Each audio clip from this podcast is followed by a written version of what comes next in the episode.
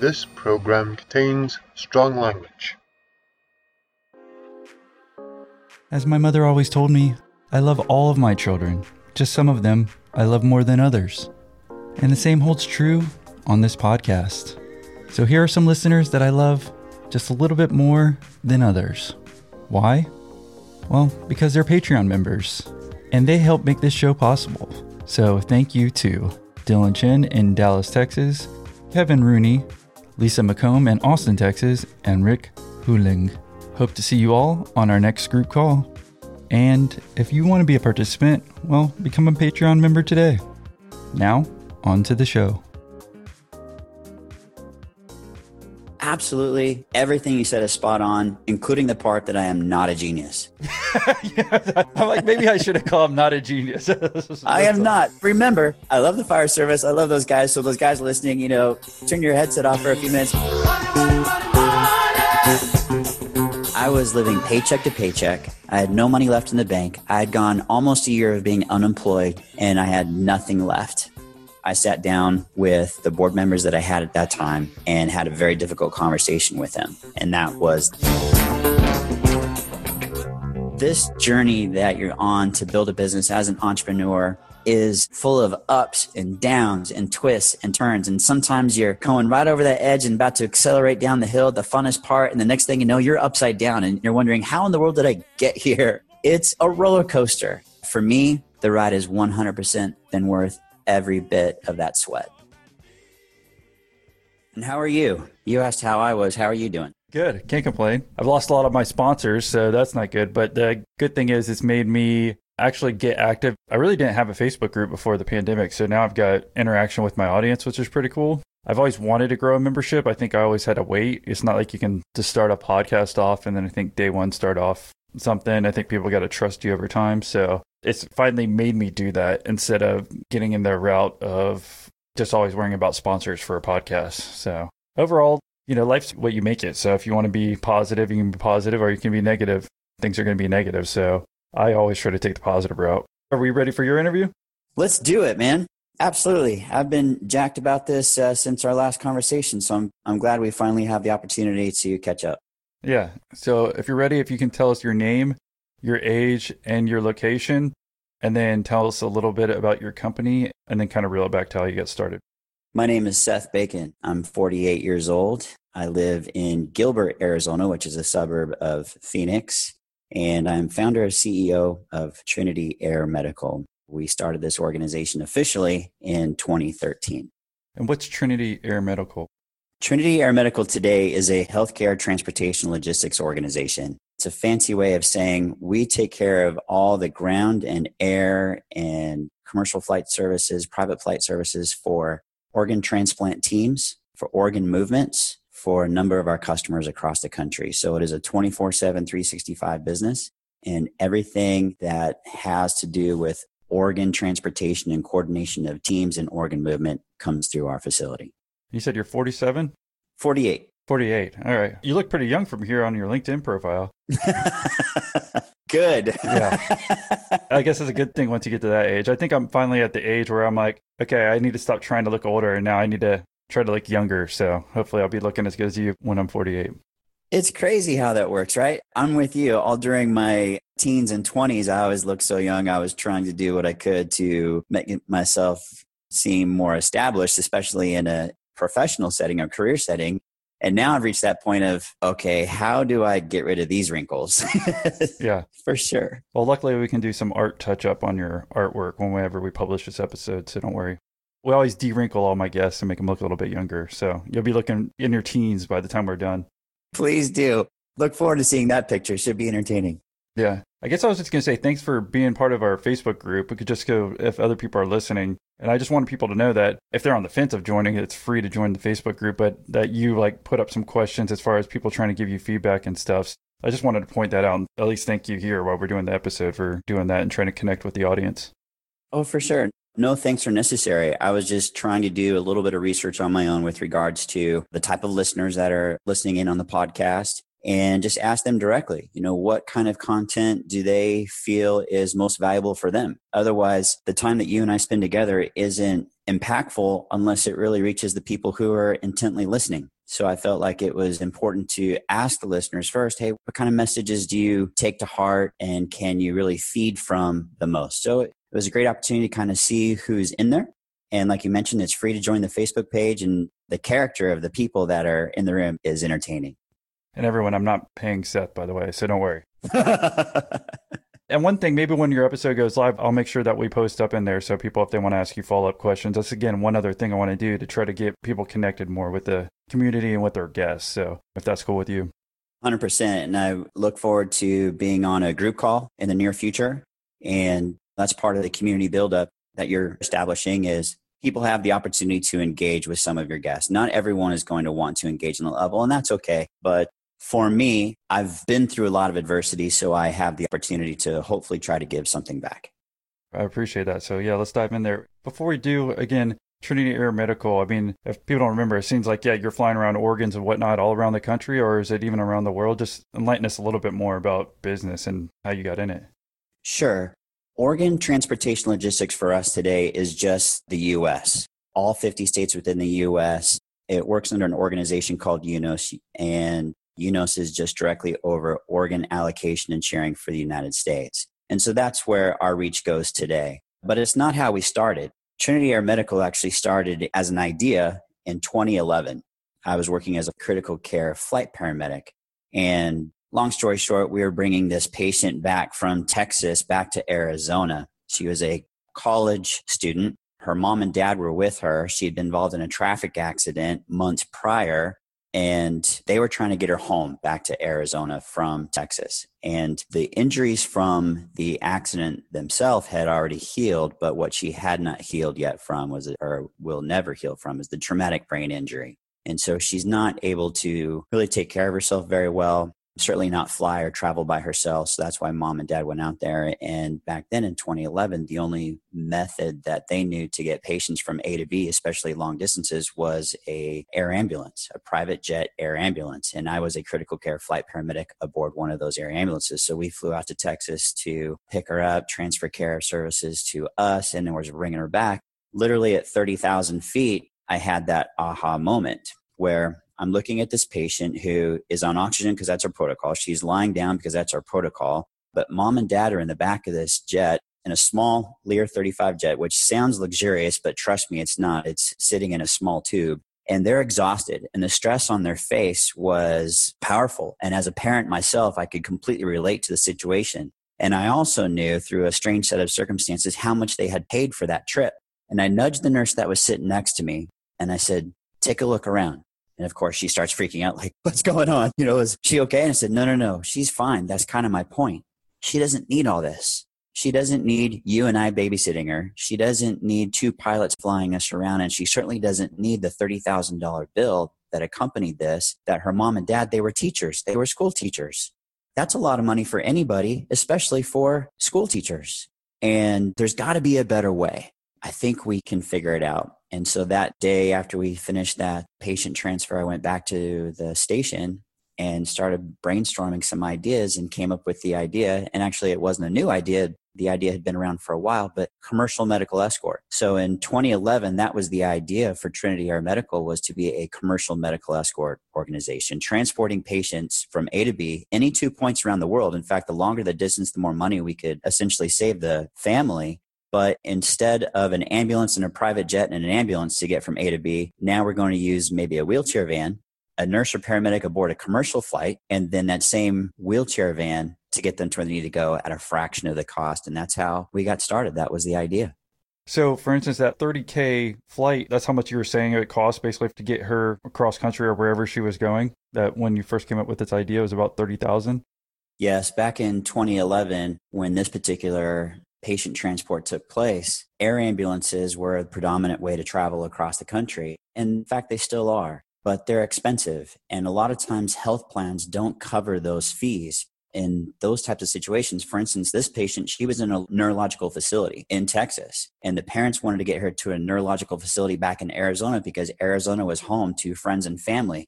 But a health plan doesn't view it that way. A health plan views it as she's in an appropriate facility in Texas. There's no reason to move her. The fact that they wanted to move her from Texas to Arizona was a family request. And so therefore it's out of pocket. And those costs can be significant, especially when you start talking about international repatriation. It can get very expensive very quickly. Yeah. Now with your service, you just said what you kind of do, but how much would that cost maybe today versus maybe like a $30,000 bill like they had to pay? We no longer perform patient medical service or patient transport medical services. Ironically, that's part of the twists and turns of our organizations. We no longer perform those services. We did for about four years, and our price points when we were doing that were roughly five to ten thousand dollars based on where we needed to go. So that's how we came out of the gate with performing commercial medical escort services. But over time, we had to evolve. We had to listen to our customers, and that's what got us to our point today. I guess why do you make the transition? So the idea that particular story happened in 2011. It took roughly a year and a half, probably almost 2 years before we actually went live as a business ourselves. Just going through all of the preliminary processes of working with Department of Justice, with Department of Health Services, was establishing yourself as a business like every other business needs to do. It took a while and I knew nothing about how to start my own business in the private sector. Remember, my career prior to that was working public safety. I was a career firefighter. This was a big transition, a big change. I had a lot to learn. So it took a while. But in February of 2013 was when we did our first patient transport in February 2013. Fast forward into 2015, we had been doing marginal as an organization. And by marginal, I mean our gross revenues were about $125,000 a year it was enough to keep the lights on, but just barely. It was really still very much a struggle to keep the business going. It was hard to gain traction. We were really going after the health plans and spent a lot of time and energy and effort and money trying to really market that service to the health plans. But we felt like we were getting the right listener, but we could never get activation. It was tough. So in 2015, I sat down with the board members that I had at that time and had a very difficult conversation with them. And that was this we are entering year three of our business. And this is the year that we have to figure out if we have a business or we have a hobby. And none of us need another hobby. So we have to do everything we can to look under every stone, look under every rock, try to find every opportunity we can to try to grow this business. And that was a conversation we had, as difficult as it was, in February of 2015. And I imagine they had to agree if basically the year before you'd only made 125,000 in revenue. Yes. Yeah. Two years in a row. So, year one, I was pretty excited. We hit the six figure mark. I remember vividly, I was actually with two of the board members. We had had kind of a just a regular check in meeting, and I had just secured the next patient transport flight that was going to put us over the $100,000 mark. And I was super excited about it. I'm like, guys, this trip puts us over $100,000. this is going to be great. Like year one, we're over 100,000. Like, yeah, high fives. And immediately, without skipping a beat, one of them turned to me and said, Let's add a zero. Okay. so the celebration was short lived, but the point was well taken that we want to get to seven figures. And so when year two came around, same number, it was flat. It was 125,000 again. And continuous years at 125 or thereabouts, even within that range, just wasn't going to be enough. It was going to be a lifestyle business, and that was what we were creating. And it was a lot of work a lot of work just to maintain that current revenue that I don't think it would have been a good lifestyle business either. Yeah, because again, you're moving those patients and whatnot, like you were saying. So high stress. Yeah. Before we get more into your business, do you want to reel back even further? Like, I guess you were saying you're a fireman before. I just want to take it slowly because this is interesting. Like, how a firefighter, I'm sure there's other people listening to try to relate. It's like, how was this guy able to start this business? You told us how you came up with the idea, which was great, but I'm just wondering how you got the money and how you got everything set up, or even if you want to take it back further than that. So, you tell me where you want to start. Sure. In my early 20s, I decided that I wanted a career in the fire service. I was passionate about it.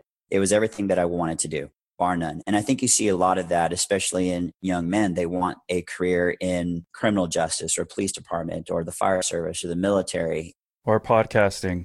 Yes, podcasting. yeah. Ironically, a very growing industry. True. Yeah. There's a calling there. And particularly for the fire service, I think everyone understands that you're not entering a career in the fire service to be wealthy. You're entering career in the fire service to be of service. You're entering that career to try to save lives, to put out fire, to do something that is cool, you think, and to work with a bunch of people that are awesome people. and you're looking for stability. And it's a good paycheck in most places, so it's good money. And all of that provides stability and consistency and safety and adventure that myself, as an early 20 year old, I wanted every bit of it. And I soaked it up and I looked for every opportunity that I could. And so finally, in 1996. Yeah, I was going to say 96 is when you started this in your early 20s being a Correct. paramedic. Okay, cool. Yeah, I started pursuing the career when I was 20. And I moved to Arizona when I was 20 from Southern California, from Orange County, to continue my education and to pursue a career in the fire service. In Arizona, where I was born, so a little bit of just kind of returning to where I was born. And then from there, did you just think for the rest of your life you're going to be a firefighter? I did. I had zero ambition to do anything else. I was completely in love with my profession and my career. I took every opportunity that the department gave me. So within a year or two, I was uh, going to paramedic school. Within a year or two after that, I was an officer within the firefighters union, voted on by my peers. So that was a big honor. I was starting to receive rewards for my public service, awards from the department for significant calls.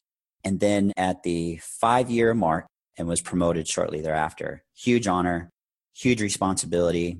I was 29 years old and one of the youngest captains at that point in the fire department as well. Big accomplishment. I was proud, but a lot of learning lessons along the way too. I basically grew up in the fire service, coming, getting in at 24, getting my first supervisory job at 29. And I remember very vividly, I had worked for a captain that I really enjoyed working for when I was a firefighter. He was consistent, he was stable, he was always by the book, he followed the rules, but he was still a lot of fun. As much as that sounds bland, he was still a lot of fun. He was a great leader and he was very consistent. And I was emotional. I was in my 20s. I was not consistent, and nor was I great at making good decisions all the time. So it was good for me to be around an individual like that. And then when I got promoted to captain, I remember running into him a few months later, and he pulled me off to the side and, How are things going? I go, Man, the tactics and strategy and running EMS calls and stuff like that. I said, That's not the hard part. The hard part is supervising people. And he said, I totally get it. And you're absolutely right. And so that becomes your next journey shifting from becoming the best firefighter you can be to becoming the best supervisor you can be and understanding that your role has changed. I was a captain for two or three years. And then my next step in the fire service was I had an opportunity to go to a different fire department as a battalion chief. So another promotion. And did you like have a wife and kids at this point? I did. I got married in 2002 the reason why I question it is because I'm no longer married to her, so I don't I don't remember the years. But we had a son right away. He's fantastic, and he's 14 now, so that's how long ago. And his mom and I were only married for a couple years, and in part because I was so dedicated to the fire service and pursuing that next career with that next fire department. I became so entrenched in trying to be so good at that job and the stresses that I was going under and the lack of experience that I had we talk about a captain is the first line supervisor on all these fire trucks that are cruising around. Battalion chief is their boss. And so when I went to that next department, I had nine companies that were under my command. All nine of those captains that I supervised were all older than me and they all had more experience than I did. And I was their boss. You want to talk about adversity and having to learn and the fact that I didn't grow up in that department. Those guys all grew up together. They scrubbed toys together. They cooked together. They promoted together. I was the outsider. I came in from another place. So it was very difficult to walk into that environment and be a chief officer. The downside to that is it cost me my marriage. Not directly proportional, but it certainly had effect on what was taking place at home, without a doubt. And I think that's some of the struggles that as entrepreneurs or people that are completely dedicated to profession is the ability to separate work from home and to give enough quality time at home when you think that the quality time at work is perhaps more impactful when it's probably not. I can take it unless it was like the guy who was emailing me before we got on the call. who, was, was just making fun of me. I'm like, fuck you. how, how, miserable that you're just writing. I mean, how much time do you have to have? I don't have time for this shit. Like, it's amazing even when I started off on Reddit, people were making fun of me. They're like, "You're gonna suck." Like they're like, "We have enough entrepreneur podcasts." I'm like, "Okay." Oh, well, here you said, "Awesome, great show." I get the struggle of making money with the podcast, but the begging for donations is kind of lame. There's got to be another way to grow your sponsorship or other revenue streams that's more productive. And I said, "Hey, Dave, your email's kind of lame." You criticize the way I do things, but give no actionable steps on what Dave Murray would do. It got better advice, then I'm happy to listen to it. So that's what I said. no, it's, it's, it's a good reply. I mean, yeah. the way we work together seemingly changed overnight. And if there's one thing we've learned, it's having access to the right resources is essential for adapting your businesses. 2020 has been the year of uncertainty. So, how can your business plan for the unexpected? There's so much happening right now. Finding the right talent can be time consuming, frustrating, and expensive. Fiverr's online marketplace connects businesses with freelancers, offering hundreds of digital services, including graphic design, copywriting, web programming, film editing, and more. What I like about Fiverr is just how quick the turnaround is on any project. When I pay for a project, it's typically done in less than 24 hours. You know, whether you're launching your first business, scaling your current business, or need of extra support to complete that project, Fiverr's global network of on demand freelance talent is here to help. Find what you're looking for instantly. It's really easy. I mean, you customize your search by service, deadline, price, seller reviews, and more. And there's no more guessing games. You know exactly what you're paying for up front, no negotiation needed. And there's 24 7 customer service. You know what? There's also a network of quality talent you can count on. Freelancers have worked with some of the most influential brands in the world.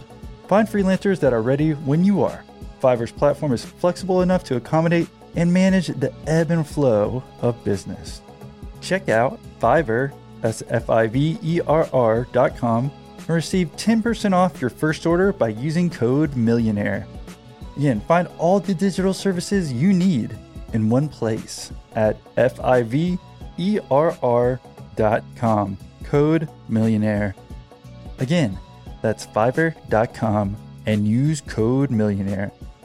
And thanks for pointing that out. Hopefully, if someone's in the middle of it and realizing maybe they're working too much or whatever, it's just whatever you prioritize. It's your choice. If it's not as important to you, maybe you don't even realize at the time. Yes, and I never thought we'd be taking this discussion track of talking about my divorce. But it's okay. I think it's important that there is a personal side to all these decisions that we make, and divorces are never good. I had a lot of folks coming to me, especially the firefighters. Unfortunately, in public safety, there's a lot of people that go through divorce. It sucks. So, however much money you've got in the bank, whether it's 30 bucks, 300 bucks, 3000 bucks or $300,000 or 3 million dollars, whatever how much money goes, spend your money and your time on fixing your marriage because that money's going to be gone anyways. If you get a divorce, your money's gone anyway. That's excellent point. Never even thought about that. Thank you again for the insight there. As you moved up there to Scottsdale, being a battalion chief for four to five years when you came up with the light bulb moment of Trinity Air Medical? Yes. I was sitting in my office and I was making good money. And I know you like to talk hard facts on your show. So back then, the year was probably 2008, 2009. I was making about $125,000 a year. I was making good money. I was living comfortable. But at the same time, I remember sitting back in my office. I'm in my late 30s. I've got a lot of responsibility. Unfortunately, by that time, I had been going through a divorce. But I sat back and professionally, I go, Is this it? Is this it? I don't feel complete. I don't want to be the fire chief because I see what he has to do, and I don't want that job. So I don't want to be a fire chief. I really don't want to get off shift work where I'm out on the streets and performing 24 hour shifts. I really didn't have a desire to leave that yet. I'm still really young. I don't want to leave that line of work yet. That was part of the passion of getting into the fire service is making a difference out on the street. So is this it? And I felt like, no, even then in that moment, I felt incomplete. I felt like there was something else I needed to be doing. And even in those moments, I thought, I would love to start my own business someday. I wonder what that would be like. Even prior to 2011, when I was working also as a flight paramedic, those ideas about starting my own business were starting. You know, they were incubator stages of just an idea of things that I could do. And ironically, here's where I'm just going to be brutally honest. As I told you, Austin, when we got started, is that I went through a really tough time that ended my fire service career. I had some personnel situations that came up with people that I worked with that the department didn't think that I handled it to the best of my abilities. I disagreed with them at the time, but obviously they reigned supreme. HR is king. And they felt that the actions that I took were not appropriate. In part, I agreed with some of the things that they were saying, and in part, I disagree with some of the things they were saying. Doesn't matter. I was asked to leave. You know, I was in my late 30s. I felt like I'd achieved a lot. I'd worked hard. I dedicated so much to my life to be in the fire service. And here I was being asked by this department to please go. And the year was 2009. We were in a major recession. Unemployment was at an all time high. And I was applying for job after job after job, month after month after month, and not even getting interviews in most cases. and I'm watching my bank account deplete. Austin, have you ever heard the company called Firehouse Motorsports? No, I have not. Good answer, because nobody else has either. that was my first company idea. Actually, was I loved motorcycles. I still do, and I struggled with the fact that there was no companies in my area that were able to fulfill my needs. So I want to start my own company, and I was going to call it Firehouse Motorsports again. I'm a firefighter. People are going to love that name, and I'll establish a book of business, and I'll go with it. What I ended up finding out was that it takes longer to get a business up and running than you think takes more capital than you think and it takes a lot more energy and process and knowledge and understanding than one might think. Especially coming from the public sector into private it was a huge transition and it was a learning curve. That organization that company never really got off the ground so i finally took a job as a paramedic working for a flight ambulance company and the reason why i took it was that i felt it was the only thing that i'm really qualified to do because i've been a paramedic for so long. Well before we move forward on that do you mind if i ask a question? Of course so, what was the disagreement that you had between the fire department and yourself when they asked you to move on? Harassment. They felt that the way I handled a particular employee, as traditional valued as the experience I felt might have been, as far as how I treated the young firefighter, and those in the military and fire service know what I'm referring to. In the eyes of HR, that's referred to as hazing or harassment, and it's not appropriate. And it was reported. And then there was a separate situation that happened simultaneously in regards to how I handled discipline for a couple of firefighters that I oversaw. The department didn't agree with how I handled the disciplinary process. I wanted to keep it kind of more internal and in house and at my level. And they did not like that. They felt that I should have reported up and it should have been handled by authorities higher than me throughout the entire process. So it was a one two punch. It was harassment and disciplinary process in the eyes of HR and, and a fire chief who's a friend of mine still, those are things that you can't mess around with. Those are critically important to the success of an organization. Those were learning moments for me, but unfortunately, at that time, left me empty. It forced me to leave the career and the profession that I had honored so much for such a long period of time. But those moments, as much as it was filled with stress and anxiety and depression, it was for real, for real. But what you do in that moment is that thing that I now refer to as the bounce. I cannot tell you the level of depression that I had. I don't take medications, but I did that month. I went and saw my primary care physician. I was sick. I couldn't eat. I couldn't sleep. This might sound familiar to some people who are listening in on this. I could not eat. My stomach hurt all the time. I could not sleep very well. Every morning I'd wake up with anxiety and depression. And I had some money in the bank when this was when this all got started, so that wasn't so much the issue, but who I was and what I was going to do next and how I was going to manage all that was problematic. And my name was all over the headlines throughout the fire service community. Telephone, teletype, telefirefighter, word travels fast. And my name and what happened to me was traveling fast throughout the state of Arizona, the fire service community, and it was very hard. I saw my primary care physician, told him all those things, and he had known me for, gosh, probably 15 years. And he said, I'm going to recommend that you take this antidepressant and it's going to take probably four to seven days for it to really kind of kick in. But let's touch base in about two weeks and let's see how you're doing. Austin and I'd run on thousands of patients where antidepressants were part of their medical history. And that's just society and community. And that's what those people need. And I never thought that I would be one of those individuals at late 30s that suddenly found myself on those kind of medications. And I walked out of his office with the sample, got into my truck, started crying, and took a pill immediately because I knew I needed the help. And I also started calling a counselor and saw two or three counselors before I finally found one that I could talk to. I knew enough as a healthcare professional for years to know that there's help out there, but you got to be willing and humble and vulnerable enough to go ask for it. And I am terrible at being vulnerable, but I knew that as a dad, I had to do something to help because everything I was trying on my own wasn't working the good news is this is that I started to come up with the idea of Firehouse Motorsports. I got invigorated by that. I started to think I can start my own business. I can take all these lessons that I've learned in leadership and supervision and starting and finance, and I can do these things. And I've got friends who run their own businesses, and I can rely on these guys. I started to get motivated. I had a new goal. And four or five days after that doctor's appointment, I stopped taking the antidepressant and I was able to get up in the morning and instead of crawling to the bathroom and pulling myself up to the mirror and looking myself saying, today is going to be better than yesterday, a few days after that, I could get up out of bed. I could walk in there. I could look in the mirror and say, today's going to be better than yesterday. And here's what I'm going to do today. And each day got better and better and better and better. And I call that process the bounce. And you have to believe in yourself in order for that to work. And so the cool part is that two weeks later, I went back to my primary care physician and I handed him a bag and he said, What's this? I said, Those are the samples that you gave me. I took it for about four or five days. I'm okay. And he goes, All right, good. I'm proud of you. But if anything changes, come see me and let's talk again. 100% I agree with you. I think I'm okay. And then counseling sessions. I went through, I'd say probably half a dozen counseling sessions with one particular person I ended up enjoying talking to before I said, you know what? I'm okay. I'm all right. I appreciate your help. This has been awesome. And if I find myself getting back into that trap again or feeling anxious, stressed, depressed, certainly I promise I will reach back out. That happens.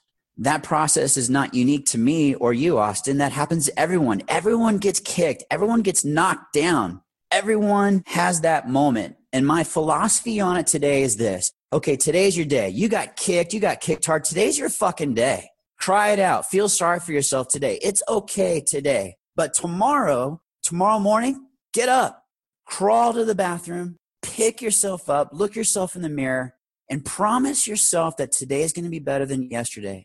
Put a small plan together and see it through. And if you do that every day through this really toughest time in your life, you'll get through. Mind you, I was going through a divorce. I was going through child custody issues. I was going through how much am I paying in child support? I just got laid off of my career. I'm trying to find a job during the Great Recession. I've got a lot of things stacked against me right now, but the one thing that moved the needle for me during that period of time was the belief in myself and that bounce. Well, I appreciate you sharing that. I'm glad I asked the question. Part of the reason I did is because you sent me an email to make sure that you want to put it all out there. So I literally have that email up to make sure.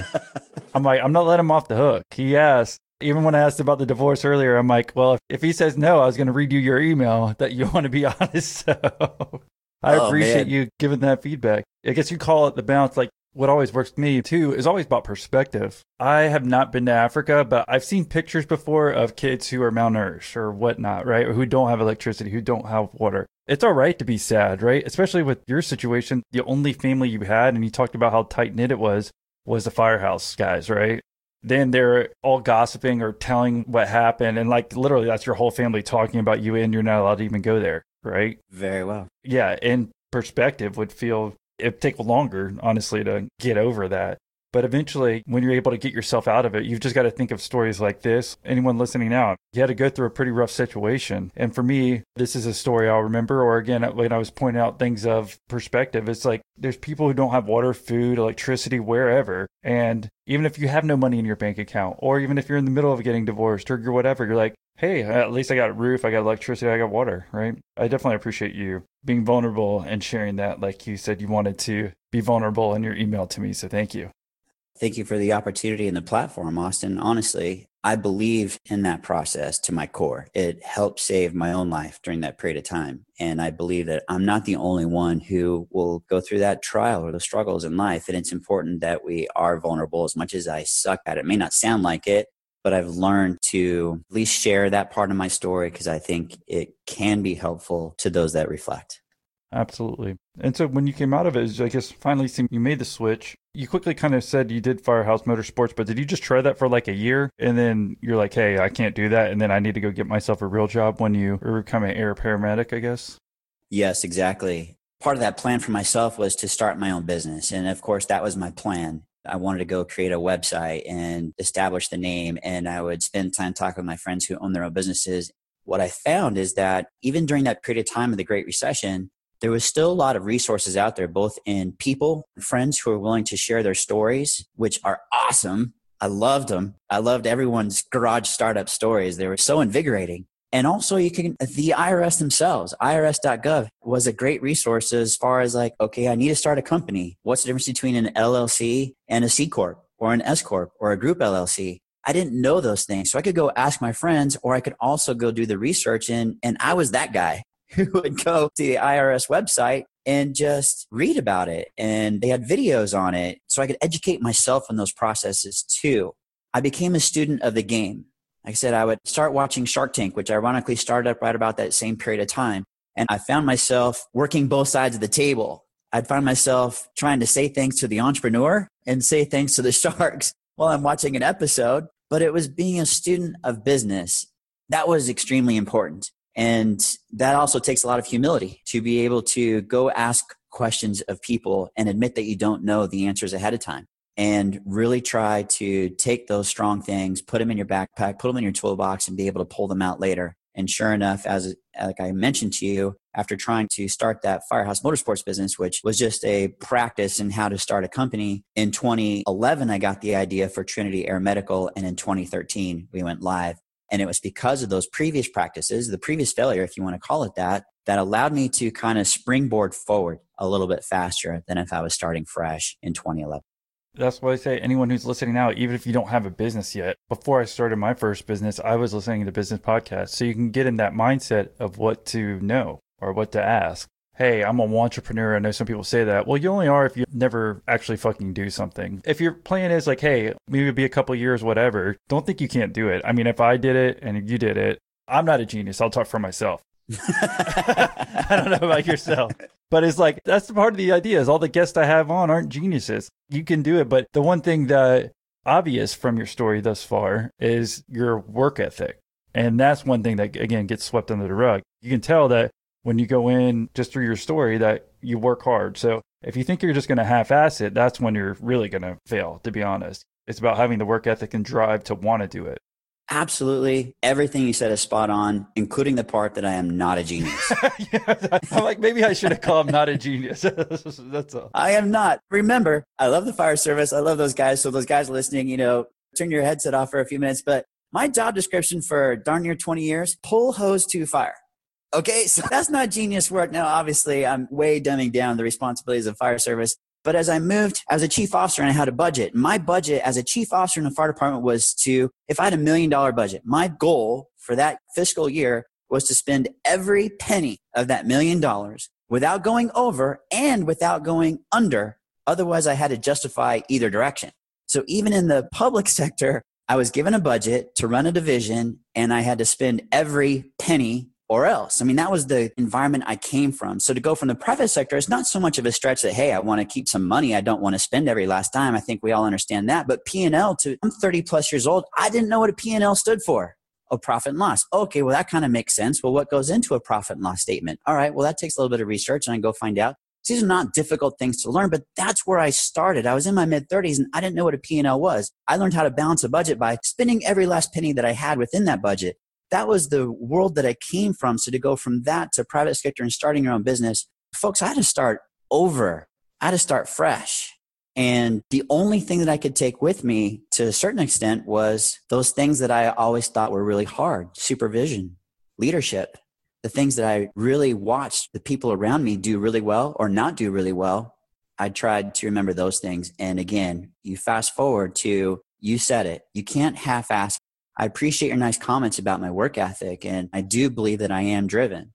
But you're also correct that you can't half ass, you can't have paralysis by analysis. We all know those people that they probably have a pretty great idea and they're very smart people, but they talk themselves out of it because they haven't solved every problem yet. Well, here's the deal Are you ready? As ready as I'm going to be. Time just runs out. You have to move forward. If you continue to say, yeah, but, then you never take action. And for me, that moment was being asked to leave the fire service. You got to move forward. You've got to make that choice. If starting your own business is what you want to do, here it is. Here's that moment. Then I took a job as a critical flight paramedic and I had to make the choice to leave that job. And you have to, you got to leap. And again, God came into my life at that moment and I had to go. I had to go. At the moment, I'm curious, like, how much money did you actually have saved up to make this jump? I mean, but did you feel everything was kind of reset in your life, like you were comfortable? Hell no. No money. I was living paycheck to paycheck. I had no money left in the bank. I had gone almost a year of being unemployed during the recession, and I had nothing left.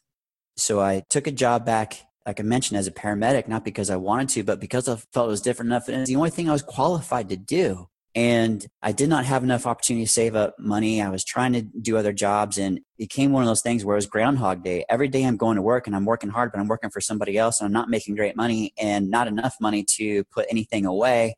And what I call it the definition of Insanity, doing the same thing over and over. Thank you. You're welcome. Absolutely. I'm old now and I forget things. and expecting a different result in case. That's the end of that. yes. Yeah, I'm here to help. you got to leap. You have to make that decision. And I had started the concepts of Trinity. I had done a lot of work in building it up and establishing the name and the LLC and the S Corp and all that kind of stuff. EIN numbers, register the name, all of those things, insurance, website, before you finally just got to say, I got to go. And I can't do this job and move over to that. You have to have faith in yourself. Hopefully, you're making the right decision. Hopefully, you've got a good idea. Hopefully, you've been a good listener to your friends and family and business acquaintances that are leading you down this path. Yes, you've got a good idea, and here's how to get there. Or I'd reconsider. It's important that you are a good listener. It's one thing to have great work ethic or drive and believe in your own idea, but if everyone around you is telling you, I'm not sure that's a great idea, you may want to listen to them. I want to tell you about this amazing online community I'm a part of. It's the ultimate knowledge hub from the hustle, and it's called Trends. With Trends, you'll find interesting business articles on topics like AirPods, meditation apps, and even soy milk. See, Trends will also give you the network and information you need to succeed. Trends gives me access to a community of industry leaders in virtually every field where I learn how to capitalize on emerging opportunities. Trends is a place where I workshop ideas and network with other entrepreneurs and investors. One thing I love to do is attend their weekly live lectures. They have experts who teach growth strategies, SEO, or my favorite, how to send the perfect cold email. Trends has exclusive research with intriguing topics to help inspire, like the 30 companies defining the future of media and pop culture, or data on thousands of successful Kickstarter projects. One article I found interesting was a recent sleep supplement feature. The post pointed out that as meditation becomes mainstream, people may be surprised to find out that searches for sleep apps double their meditation counterparts. I'm enjoying the Trends community so much, I want to share it with you. Right now, you can get your first two weeks for just $1. Go to trends.co slash millionaire to start your $1 two week trial. That's trends, T R E N D S dot C O slash millionaire for your $1 two week trial. Trends.co slash millionaire. Colorful days of fall are now upon us, and as each season changes, your small business needs to do the same. Despite the current uncertainty, having the right people on your team is like feeling the warmth of being wrapped up in a blanket. So when your business is ready to make that next hire, LinkedIn Jobs can help by matching your role with qualified candidates so that you can find the right person quickly. Speaking of finding the right person quickly, one of the features that I like most about LinkedIn Jobs is being able to find a candidate in your geographic area. LinkedIn is an active community of professionals with more than 690 million members worldwide. Getting started is easier than ever with new features to help you find the qualified candidates quickly. Manage job posts and contact candidates from a single view on the familiar LinkedIn.com as functions are just streamlined onto one simple screen. Identify strong candidates with their efficient rating system to help quickly get your job in front of more qualified candidates. And now you can do this all from your mobile device, no matter where the day takes you. That's how LinkedIn Jobs can help you hire the right person faster. When your business is ready to make that next hire, find the right person with LinkedIn Jobs. You can pay what you want and get the first $50 off by going to this link, linkedin.com slash millionaire. Again, that's linkedin.com slash millionaire to get $50 off your first job post. Terms and conditions apply.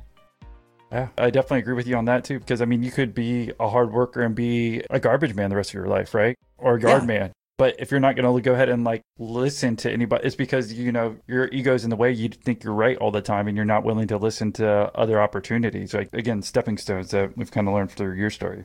Yep, that whole thing of you got two ears in one mouth, you need to listen twice as much as you speak. And I believe in that, especially when you're going through these initial phases of building up a business, you need to be able to listen to people around you. And what I found out is that people that I went to high school with or went to college with that started their own businesses that I kind of felt like, man, are they really all that street smart? Man, they've got a multi million dollar business right now. And are they really all that intelligent? But can I do this too? But I would go and sit down and talk with those folks. And what I found out was, oh, yeah, they're fucking smart. This is great they actually know what they're doing. They didn't build a multi-million dollar business because they walked into it. They did it the right way. And they've actually got some great ideas about how to help me and their willingness to help me.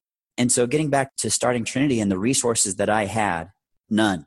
I had accumulated a lot of advice and a lot of great people around me, which is priceless. But as far as financial resources, none. I had a computer that was a couple of years old. So everybody that owns a PC knows that when you hit about that 24 month mark, things start to not work very well anymore. And I had an old PC, but it was working for now and I could do certain things. And suddenly that PC wouldn't come on anymore. It wouldn't work. Shorted out. It wasn't fast at all. The screen would stop working. I didn't even have a computer that could work anymore. And I'm trying to get this business off the ground. I've got people asking me for business plans, and I've got two problems. One, I don't know what goes into a business plan. So I got to go research that. And two, how do I go type up a business plan? So my son and I would go to the public library.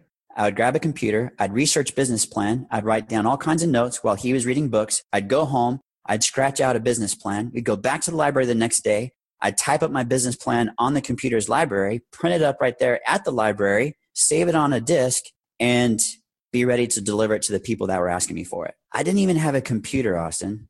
So no excuses. Not in my world. Yeah. People always want to use one, right? So it's funny because I was talking to my virtual assistant team last night and we were talking about this. I'm just like, anyone who's unemployed or whatnot, you can go to upwork.com, go become a freelancer and make money. So it's like, I don't feel like really bad for anyone who's asking for money or begging for money. Obviously, we all have different situations, but Yeah. you did exactly what I was talking about. You can literally go to your free public library if you live in the US where you got free internet and take care of these things. So it's like if someone's got an excuse of they've got a slow computer, well, at least they have a slow computer. You didn't even have one. You had to go to the library to take care of it. Yeah. And during that period of time, you know who knew that I didn't have a computer? I couldn't afford to buy a new one? No one. No one knew. I was the only one. Nowadays, it's funny to bring it up and it's fun. It's enjoyable to bring it up and say, hey, back in 2011 through 13, guys, I didn't have a computer. Okay. It's fun to bring it up now, but during that period of time, you can't let them see you sweat. You got to be bigger than what you actually are. And that was an important business lesson that I learned from one of my great friends as well was always appear to be bigger than you are, even when you're a solopreneur. And my last comment about starting up is that there's a lot of people who you've seen the tattoos, Austin, self made. There's people who believe they're self made entrepreneurs. I would actually disagree. I think it takes a village. I think if you've got someone out there, now there are some very rare cases where someone's sitting in their basement and at a computer and they build a business by themselves in front of the computer and no one else is involved. There are those outliers. However, most people, you need to go listen to other people speak. You need to listen to podcasts like this. If your podcast was around back in 2011, I would have been an avid listener all the way to present day. I listened to your podcast today. I'm so excited that I found it a few months ago. And I found it, of course, because you invited one of my friends to be on it and then luckily enough to invite me. I listen to it all the time because it's great business advice. I'm a student of the game. I'm a student of business. I want to be better. I have not accomplished the mountaintop. I got a long way to go. And listening to other people talk is amazing. So I believe it takes a village. I do not believe there's such a thing as a self-made entrepreneur, self-made solopreneur. I think that that's where it starts. But at some point in time, you have to let others in. And it's another point in time, you're going to need others to be a part of the team to get the vision where you want it to go because the vision's going to grow. The vision's going to change and evolve. And that's a good thing. And that's what happened to our organization in 2015. Yeah, I guess that takes us back to almost the beginning of the interview when you were talking about telling them you made 125 in revenue. So yeah, why don't we pick up there because I think we understand how everything worked up to this point. We're in 2015 now. Yes, here's where you get to the frying pan is in February of 2015, I have that discussion with my board of we either have a business or we have a hobby and we got to look for everything under a rock. A month later, one of my board members called me and he said, Hey, he's part of a foundation with the hospital system. And he says that this one of the CFOs for the hospital system said, Hey, we're struggling with the transportation company that does all of our logistics for our transplant teams. Is that something you guys can do? And they knew about Trinity as an organization before because we had helped them with their patient transports. We'd moved patients in and out of their facility in the past. They knew we were a good organization. We had a strong character. We'd done solid work for them, which is always important, right? Always put your best foot forward. Always do a great job. And so they approached us with, is this something you could do? My joke is we didn't even know how to spell transplant, but we looked into it and we did. So I went deep as I could into researching this and what was taking place and the landscape of that industry and organ movement, a transplant team movement. got a hold of the individual here in the state of Arizona that was running or overseeing that whole program. Found out who that person was that same day, right? Take immediate action. Got a hold of that person that same day, left them a voicemail, introduced myself over voicemail. I'd like to discuss what's taking place. He calls me back and says, We have a contract in place that should expire about the middle of next year. We'll be seeking a RFP process later in this calendar year. So this was April. So later this calendar year, be on the lookout for an RFP process. Great. Thank you so much. I appreciate your time. That's powerful information. I look forward to competing in the RFP process. In the meantime, if we can be of service, please let me know. I very much appreciate your time. Click. The next day, you Google what RFP is, right? Request for proposal. yeah. Yeah, exactly. I feel like that's what you did the next day. You're always good at figuring it out the next day. You're like, I'll figure it out. That one I did know because okay, the fire service does have RFPs. So that one I did know. And the next day, that guy called me back up and says, Can we talk? Because there were things that were taking place legally within that scope of practice, that period of time, that were forcing his hand to make decisions faster than what he had told me the day before. So good timing, right place, right time. Not all that different from growing up in the fire service. Hey, five years on the job, then you can test for captain. They only do the test every two years. I hit that five year mark in June. In July, they opened up the testing process, right? Like, bam, you were available to take the test, and bam, I took it. Right, wrong, or indifferent, it wasn't paralysis by analysis. I took advantage of the opportunity. And this is the same thing. The guy called me back the next day and said, Here's where we're at. I dove deep in whatever information he was willing to provide. I sat down with my board. We created a plan. We tried to put financials together based off of numbers we didn't even know. We talked to the previous provider. I mean, I put my neck out there so much to talk to the people who owned the contract at that period of time and said, Can we talk? And it was amazing the amount of information they were willing to share. But all of that gathering information allowed us to put our best foot forward, put a presentation together. And the story now, the truth now that I didn't know then is that they knew we were a small organization. I don't think they knew how small we truly were. We were running the organization from my kitchen table. I didn't have an office. I had a virtual office that I paid basically $100 a month for, for a mailing address and secretaries that would answer the phone, Trinity Air Medical, and forward the phone over to me. Everybody knows that model. It works really, really well. And it creates this air of mystique about how big or small you truly are. That was us. Yeah, especially because you're called Air. Anytime I hear Air Medical, I'm like, honestly, I would have thought that your company would be like a thousand person company. yeah, and we're all cruising around our Gulfstreams yeah. and, you know, pulling up in our Mercedes at the FBO, fixed base operator.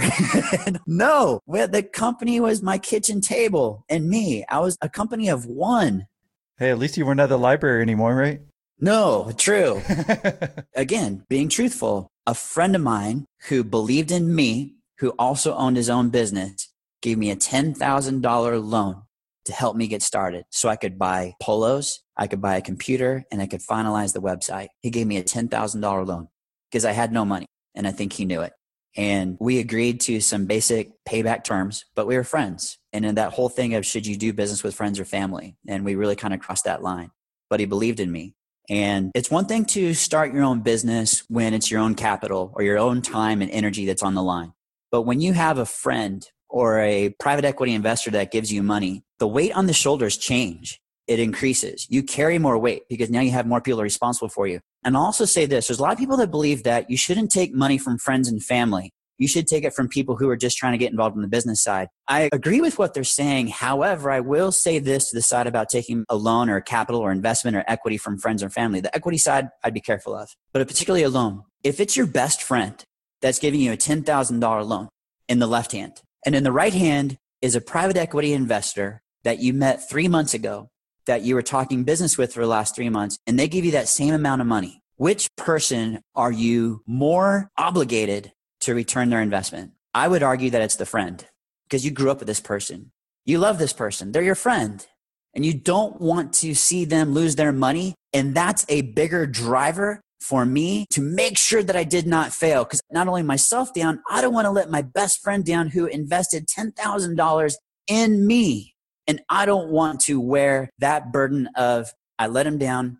I disappointed him. I've disappointed the relationship versus a private equity person, you know, this is the risk that they take. This is what they do. So I kind of offer that little counterpart of it's okay to be involved with friends and family, be cautious with it, but I'd also say that you're more driven in that moment. And the weight is heavier if you take it from that side of the coin because you don't want to let them down. And so when we put the contract in front of the state of Arizona, they knew we were small. They didn't know how small we were.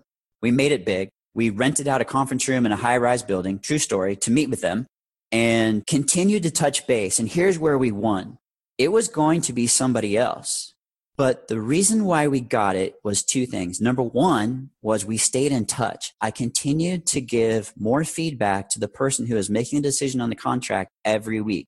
We've been given more thoughts to the data in our discussion. Here's our next thought process on the plan. We've been giving more thoughts on the financials and the fee schedule. Here's our thoughts around those discussion points. And every week, we we're trying to give intelligent feedback to what was taking place. That was most important. And number two, we were local. We were the one company that was local that was looking to do the job. Everybody else was from out of state. Primarily because of reason number one, they awarded us the contract on June 1st in 2015. And it was a 30 day notice. Congratulations, you got the deal. Super excited, right? Like, wow, they're awarding us. This is that rock. This is that moment. We've been telling everybody to look under every rock. We know this is a seven figure deal for us. Like I'm thinking 1.5 type of deal in terms of your audience. I'm thinking this is a 1.5 million deal, but I came from a world we've been doing 125,000. So this is a gigantic step for us. Huge responsibility. The next statement out of his mouth was, congratulations, you got the contract, you're awarded, and you need to start July 1st. You got 30 days. Okay, Gotcha. Thank you so much for this phone call. Appreciate it. Won't let you down. Looking for the opportunity. We'll talk to you here in a couple of days. Click. Oh my gosh, you got the contract. Oh my gosh, I have a ton of work to do and we don't have capital, we don't have money, but we have to go buy vehicles. We need to go buy cell phones. We need to go hire people. We have to put a small community together quickly with resources very fast. We have 30 days. And I'm fortunate back then in 2015, as I am now, to have that same board members with me today. I'm fortunate to have the right people with me in that time who believed in what was taking place. They believed it was the right step. They're willing to write a check and also invest their own time and thought process and leadership into helping us get off the ground. I approached two of my friends then that were also local firefighters who were helping me on the patient transport side. That that model was still existing. So instead of being paramedic clinicians and transporting these patients all over the world, I need your help to help me start this new venture. And here's what I would love for you guys to help me with. Can you handle this and can you handle that? I'm thankful they both said yes, and off we went. And July 1st, by the skin of our chin, we were ready and we did it. And what year? That was still 2015? That was 2015. The contract started July of 2015 and everything changed from there on out. Everything. And so just from there on, I guess you did a good enough job where you begin rewarded that same contract or is it other contracts? Like how have you expanded? Because I want to kind of quickly, I guess, go over these last five years if that's possible. Because obviously this was a big changer for your company, but I'm wondering, has it been slow, steady growth since or what's it been like? In the very beginning, it was slow, steady growth. So the industry itself of organ transplantation has really ballooned in the last five years. Wow they did decent numbers up until 2015 but ironically right as we were hitting the market in 2015 the industry really expanded. Organ allocation changes organ procurement organizations like life legacies and donor networks and life sources of the world their businesses exploded with just a lot of volume a lot of great stories. Like we're here to save lives so a lot more transplants are taking place. There's a lot more surgeons coming out who want to do transplant, a lot more hospitals that want to become transplant centers. They understand the revenue side of it. So we really got in at a great time. So not only did we get in the right time, but the industry itself was starting to expand. So we really hit fire.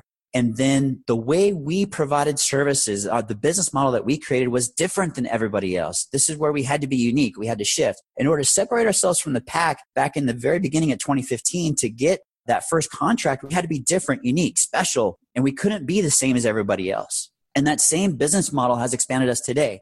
We are different, unique, and special today from the people within our building to our service model. And that has allowed us to be special, unique, outside the box, whatever you want to call it, when you walk into the room to meet with a particular customer. They have the status quo of air charter providers around the world, or they can work with us. And here's our value proposition. And we've been able to recruit some key members onto our senior staff. The people who worked within the transplant industry are now working with us as employees of our organization, which has really expanded the growth exponentially. So it was slow growth for those first two or three years as we were really learning our, about our own selves, really getting our own footing, really getting our own strong foundation, proving the business concept, and then recruiting the right people to really expand our reach. And our reach is difficult. A lot of your guests talk about the value of SEO or talk about the value of AdWords and those technology opportunities. For transplant working with hospitals and healthcare organizations, they're not really watching social media. They're not looking for resources on social media or on Google or through AdWords. They really need to hear about it through the industry. So conferences become important to get your name out there. And then referrals become vitally important. We're very fortunate to be able to partner with some very successful customers. And a lot of other people around the industry will call those customers of ours and say, We're struggling with our transportation or our logistics provider. Who do you use that has allowed you to be so successful? And we're fortunate that our name gets dropped into that hat. And that's where that referral comes from. A lot of time is through our customers. So it's very important for entrepreneurs to realize the value of the relationship with the customers that you're building can really pay itself forward. So to talk financials, again, our organization went from $125,000 a year, basically two years in a row, to that next year of 2015, we did 1.3. And then it jumped to 3.25 the following year. And then it jumped to five and a half the year after that. And it was that year that we were first eligible to apply for the Inc. 5000. And as a student of business and as a entrepreneur, wannabe entrepreneur that I always consider myself to be during that period of time, I'd always read the Inc. magazines and the articles in there. They're motivating to me. And one day I come across this special edition talks about the Inc. 5000. I'm like, wow, wouldn't it be great? wouldn't it just be such a great bucket list thing to be able to check it off and say, I made the Inc. 5000? That would be so awesome. Like, I have arrived. If I can just make it on that list, that would be so cool. And in 2016, I believe, was the first time we were eligible to apply based on the rules of engagement. And a couple months later, they're asking us to verify our financials through a CPA, which we did, and that was normal. Then they got back a hold of us and said that your ranking is significant, that we want to double check your financials. So we did that again. Then I got a phone call from a photographer who wanted to come out and do a story on Trinity for a potential feature in Inc. And that was when I knew that I don't know what our ranking is, but this is pretty cool. And I kept all of that communication a secret from everybody within the organization. They didn't want anybody to know that that was happening to us. I didn't know if we were going to actually make it. I still didn't know what our ranking was or if we are going to be featured. I just knew that, by gosh, we're going to make this list. And then I got the letter, I got the issue, and we were number 87. Number two in the state of Arizona behind Carvana, which has since gone IPO and gigantic and but we were 87 in the country. So not only did we make the 5,000 and the 500, but we made the top 100. And to be able to share that news with our team back in 2017, I believe it was gigantic. Just it felt so good through all the adversity that we've talked about, through all of the challenges, through all of those statements of looking under every rock and trying to take advantage and walking through those doors and being vulnerable and asking questions for me, that was the first benchmark where somebody else outside our organization recognized us for our success. And I was able to share that with everybody who'd been on the journey with me. And it was that exact same time that I met up with my best friend, met him for lunch. I handed him an envelope. And in that envelope was the full payment on the loan plus a really, really good interest rate. And we both cried and said, Thank you. It worked, right? It worked. And business has continued to have its struggles and adversity. It always does. We're still high risk. Everything we do today is high risk. Time is not on our side ever. I'm in that business. Our team has chosen to go down this road it is a difficult road to not only get in to get started in, but to be good at it. It's difficult and high expectations from not only our transplant centers and our customers and our surgeons, but think about the patient and their family and the recipients of these organs high expectation. We cannot fail. That's a tough industry, but we're doing everything that we can to not just be good at it, but to be the best. And that is true to our core and our culture here in our organization. We are here to be the best at what we do. Well, thank you for walking us along your journey. I guess what was last year's revenue? I was just curious. We all saw how much it jumped, especially after those first couple of years. You would never think that it got that high, but What was last year's revenue? Last year was just over 14 million. This year, our goal at the beginning was to reach for 20 because of COVID. That has really slowed things down. But at the same time, we, like many others, we did not lay anybody off. We just restructured. We took less money, especially senior staff members took less money to handle this period of time, go through this adversity. We find out who are your strong leaders, who are the people who are going to step up during this period of time, and who are the people who are going to cower down. And I want to see the people step up. And I'm proud of our organization for doing so. And one of the things that we committed to doing, even during this period of time, is we're going to put our throttle, our foot on the throttle for public relations, for our business development. We're not going to lower the hours or the salary of the people in business development, which is two people essentially, but our whole organization is behind them. We're actually going to put the people who maybe have an excess amount of hours who work in finance back in March. You know, they were a bookkeeper or a controller in finance, but now volumes are way down, so they've got more time. We're going to put that time into business development so that we can shift our model a little bit, put more emphasis on here. And during this pandemic and questionable times of uncertainty, we're going to make sure that our customers can rest steadfast that they've got us as a valued partner. And we are meeting with new customers on a weekly basis. It's actually very exciting. I don't think we'll get to the goal that we had for 2020, which was $20 million. I don't think we'll get there, but I think that we will shoot and land really close. And this year will mark four years in a row with Inc. Magazine. Again, as our business continues to grow and evolve and change, you got to roll with the punches. It's a journey, but I'm super proud of our team. We're handling this period of time the best way we know how. We've been staying better connected than ever as an organization during this period of time. It's been extremely difficult, but hopefully we come out at the other end a stronger organization. Yeah, absolutely. And thank you, Seth, for coming on and sharing your story. Do you have any last words of wisdom for anyone who's listening? Man, Austin, I've thought about that. you know, you had so much during the whole thing. I didn't know if there's one last thing that you had on your notepad that you made sure you wanted to reach out and say. If you don't have any, we have an hour worth of it. it's fine.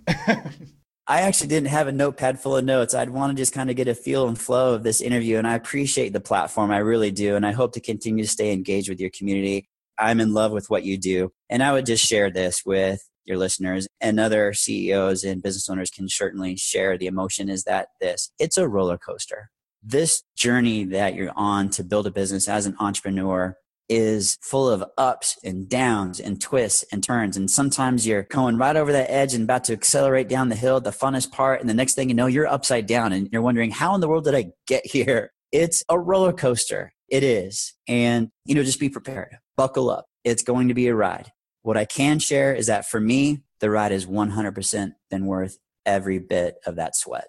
And if someone would say thank you for doing the interview, I imagine you're going to get a lot of emails or at least thank you letters. What's the best way for them to reach you and say thank you?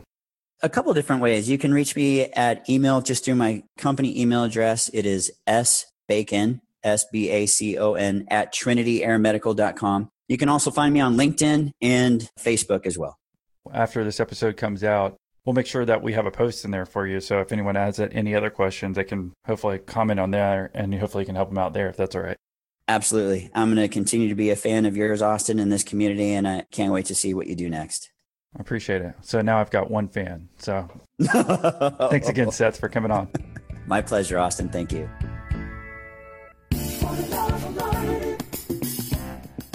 Flash forward to 2009 and I'm back in the golf business as a club pro, and I get a message on my MySpace page from a 14 year old kid in Mexico claiming that I was his father. You know, he says I impregnated his mom in the champagne room at a club in Cozumel on New Year's Eve in 1998. And I immediately called bullshit because I remember that night vividly. And there were at least five other guys with me uh, that were also prime candidates. So I have to go down there as part of a paternity hearing, and the night before I have to testify. So if you want to hear more interesting stories just like this preview, well, become a Patreon member today. You know you're missing out. Just check the link in your episode description below to join the club, or go to millionaire interviews.com forward slash Patreon. Thanks again for tuning in, and we'll see you in the membership forum.